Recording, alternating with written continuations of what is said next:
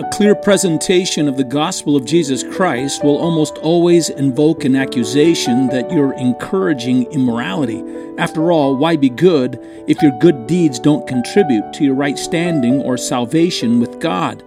Hello, everyone. I'm Joel Van Hoogen, and this is The Bread of Life, a radio ministry of the International Mission Church Partnership Evangelism and its associate fellowship, the Bread of Life Church in Boise, Idaho.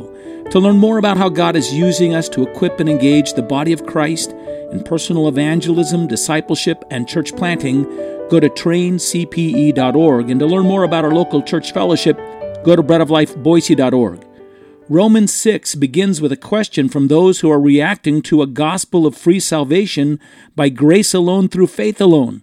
Why not go on sinning then, that grace may abound? The individual responds. The question reveals a hidden motive behind much of a person's morality and also reveals a fundamental failure to understand who God is. When you say, hey, listen, God saves wretched sinners through nothing they can do of themselves, freely what God gives them, the person thinks, oh, well, wait, what about what about these moral coins that I've been adding up that I think get me where I need to go? And they they react to it. They don't like this suggestion. It's, it's an offense to their own self righteousness. And what they'll do is they'll pivot on you and tell you that your gospel is encouraging lawlessness. It's encouraging immorality. It's, it's not contributing in any way to encouraging at least morality. If a person is saved regardless of their actions or how bad they have behaved in the past, but simply by placing their faith in the finished work of Jesus Christ dying for their sins. If, in fact, trying to save yourselves by good works is actually something that interferes with your ability to place your faith in Christ alone for your salvation, then you basically are subverting any kind of influence upon us to be good at all. Why be good if that's the case? You're kind of taking the lever that God has put over us to make us kind of measure up, and you're saying you're removing that leverage on us, and you're just going to have chaos. We'll just do whatever we want. That's the argument they come back with. And by the way, I've had this asked me numbers of times. I know this is where Paul is at because this has come back at me many times. And oftentimes it's quite strange, the person who's making the argument. Hey, hey wait a second, I know how you live. I know the choices you're making, and you're kind of down on the lower stratosphere of people who are being careful how they live, and all of a sudden you're becoming the refined moralist telling me the application of how we ought to live, and that still pops up in their mind.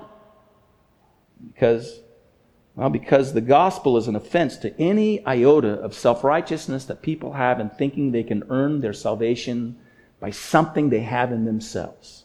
Something that they can add to the scale that somehow will gain God's favor and bring them into God's presence. And so just remember, when you preach the gospel as it is to be preached, as a free gift of God's grace alone on those who are completely and totally undeserving and without any strength whatsoever to save themselves, you will always open yourself up to this one attack that your preaching of the gospel is making room for increased immorality and lawlessness, and you're removing the incentive to be good at all. And if this is not a criticism that your gospel is receiving, then it's very likely that you're not preaching the gospel, but you're preaching a false gospel.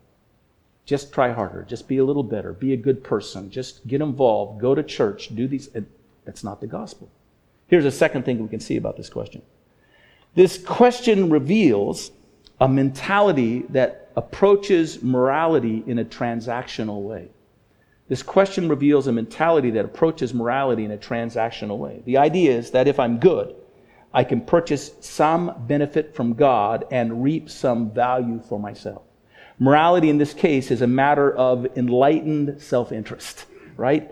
And in part, by the way, a person drawing that conclusion may draw that conclusion by just studying the world that they live in. Because we've mentioned this before that God has not only made this world with physical laws that rule it, but God has also made this world with moral laws that govern it. And when you follow the moral laws, living in this created world, and you obey certain moral laws, Instead of moving against the grain of what God has made, you start moving with it, and life gets better and life improves for you.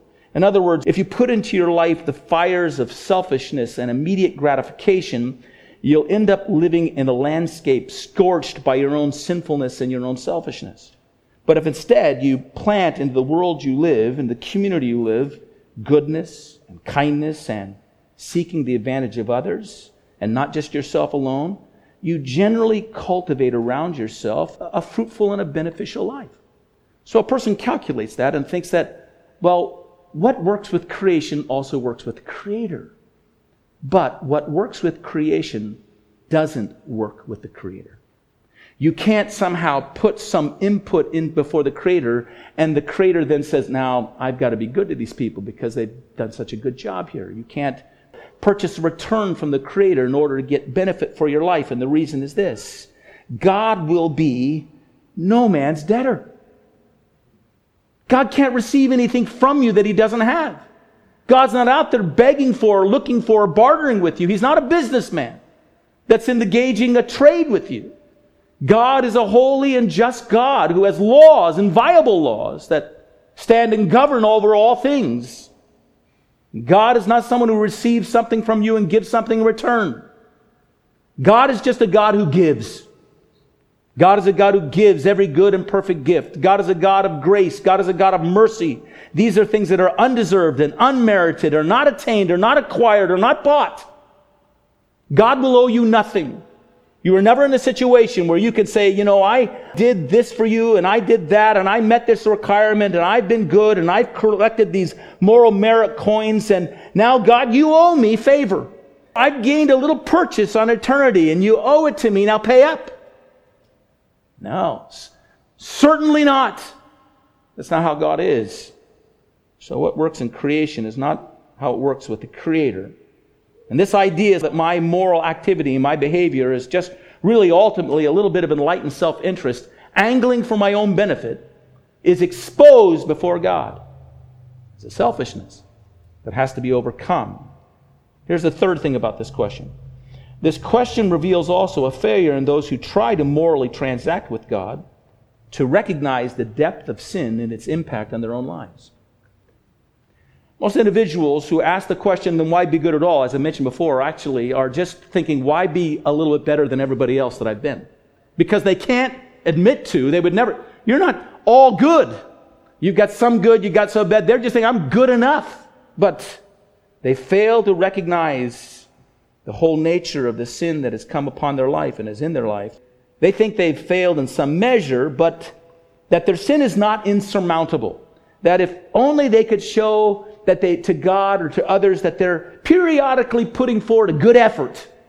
Should be enough. And they've yet to be able to trace the deep, hidden depth and defilement that sin has brought upon their life. They don't understand the complete moral bankruptcy that sin has brought into their life.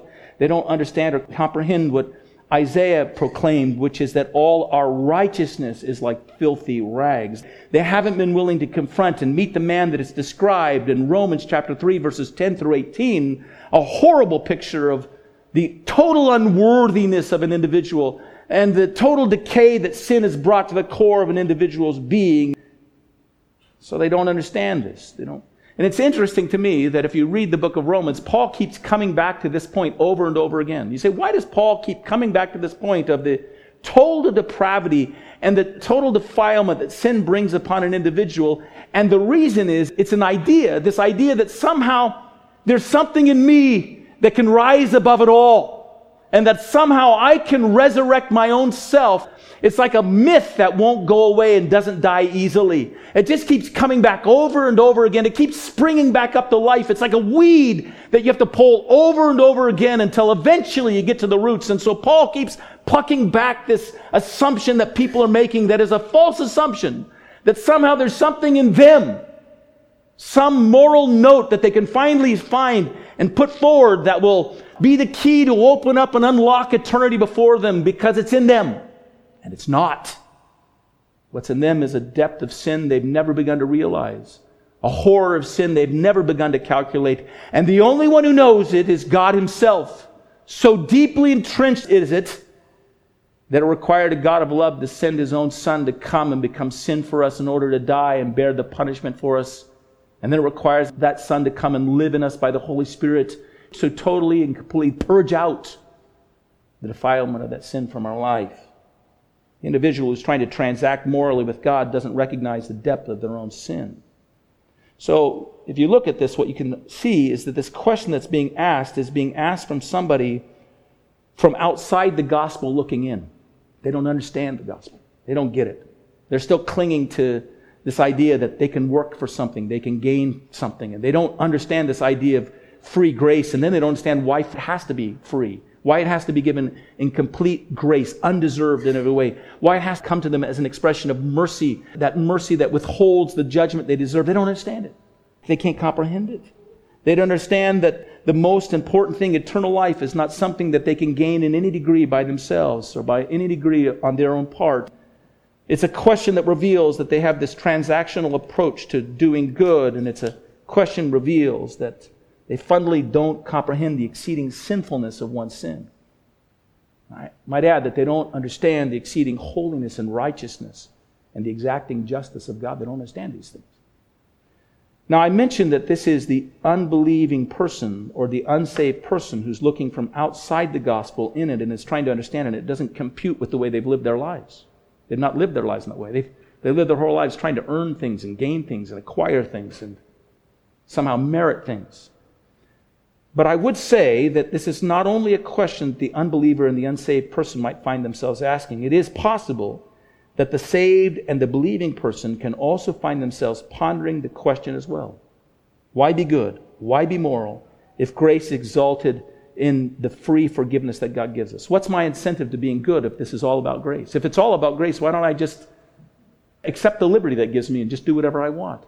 And just say, you know, why don't I make the calculation? You know, I'll just ask Jesus to forgive my sins and I'll put salvation in my back pocket like this free pass that'll get me to heaven. And then I'll go on my merry way doing whatever I want to do and living how I want to do. And I'll calculate today I'll sin a lot and then tomorrow I'll pray a little bit and it'll be okay. Or today I'll sin a little and then tomorrow I'll pray a lot and it'll be okay. Whatever the balance is. These are the kind of calculations that go in an individual's life and they'll look at these things that are coming upon them, these temptations, and they'll say, well, like, you know, it's just too big for me. I'll just give in today. I'll ask God to forgive me tomorrow. It'll be all right. They're running an equation in their mind when they do that. And I'm just telling you, when you do that, you're thinking like a person who has not discovered the gospel. You're processing sin and temptation like a person who is outside the gospel looking in, like it doesn't belong to you, instead of something that you're in that God has brought to you and transformed you with and changed you. You need to ask yourself whether that's kind of equation and question you're asking yourself, because if it is, it reveals that you've not been born again. If you can make that equation over and over and over again, and you can start running a life on the basis of, I'll just live the way I want to live, and then every once in a while I'll perch myself up on God's porch and ask for forgiveness, and I'll go back and do what I want to go, and you can continue to live that over and over again, thinking that you can presume upon the gospel in that way, it's probably an indication that you're still on the outside looking into the gospel, and you don't understand you're still, in a sense, dealing with God in a transactional way. I'll do a little sin. I'll pay off with a little bit of the provision that God's given me. I'll sin a little bit more. But my good work is I'll just keep coming back to Him and get what He has to give me. And I'll go on doing my thing. And you're still transacting with God in this way. And it just reveals that, well, you might be on the outside looking into the gospel. Let's look at what the response is to a person who's in the gospel, who's been changed by the gospel, and his response to that question. And his response is found in this rhetorical question in verse 2 Certainly not. God forbid it. Thanks for joining us today at the Bread of Life. We'd love to hear from you. Go to breadoflifeboise.org and follow the links to send us a message of encouragement or a prayer request. Until the next time, may the Lord bless you.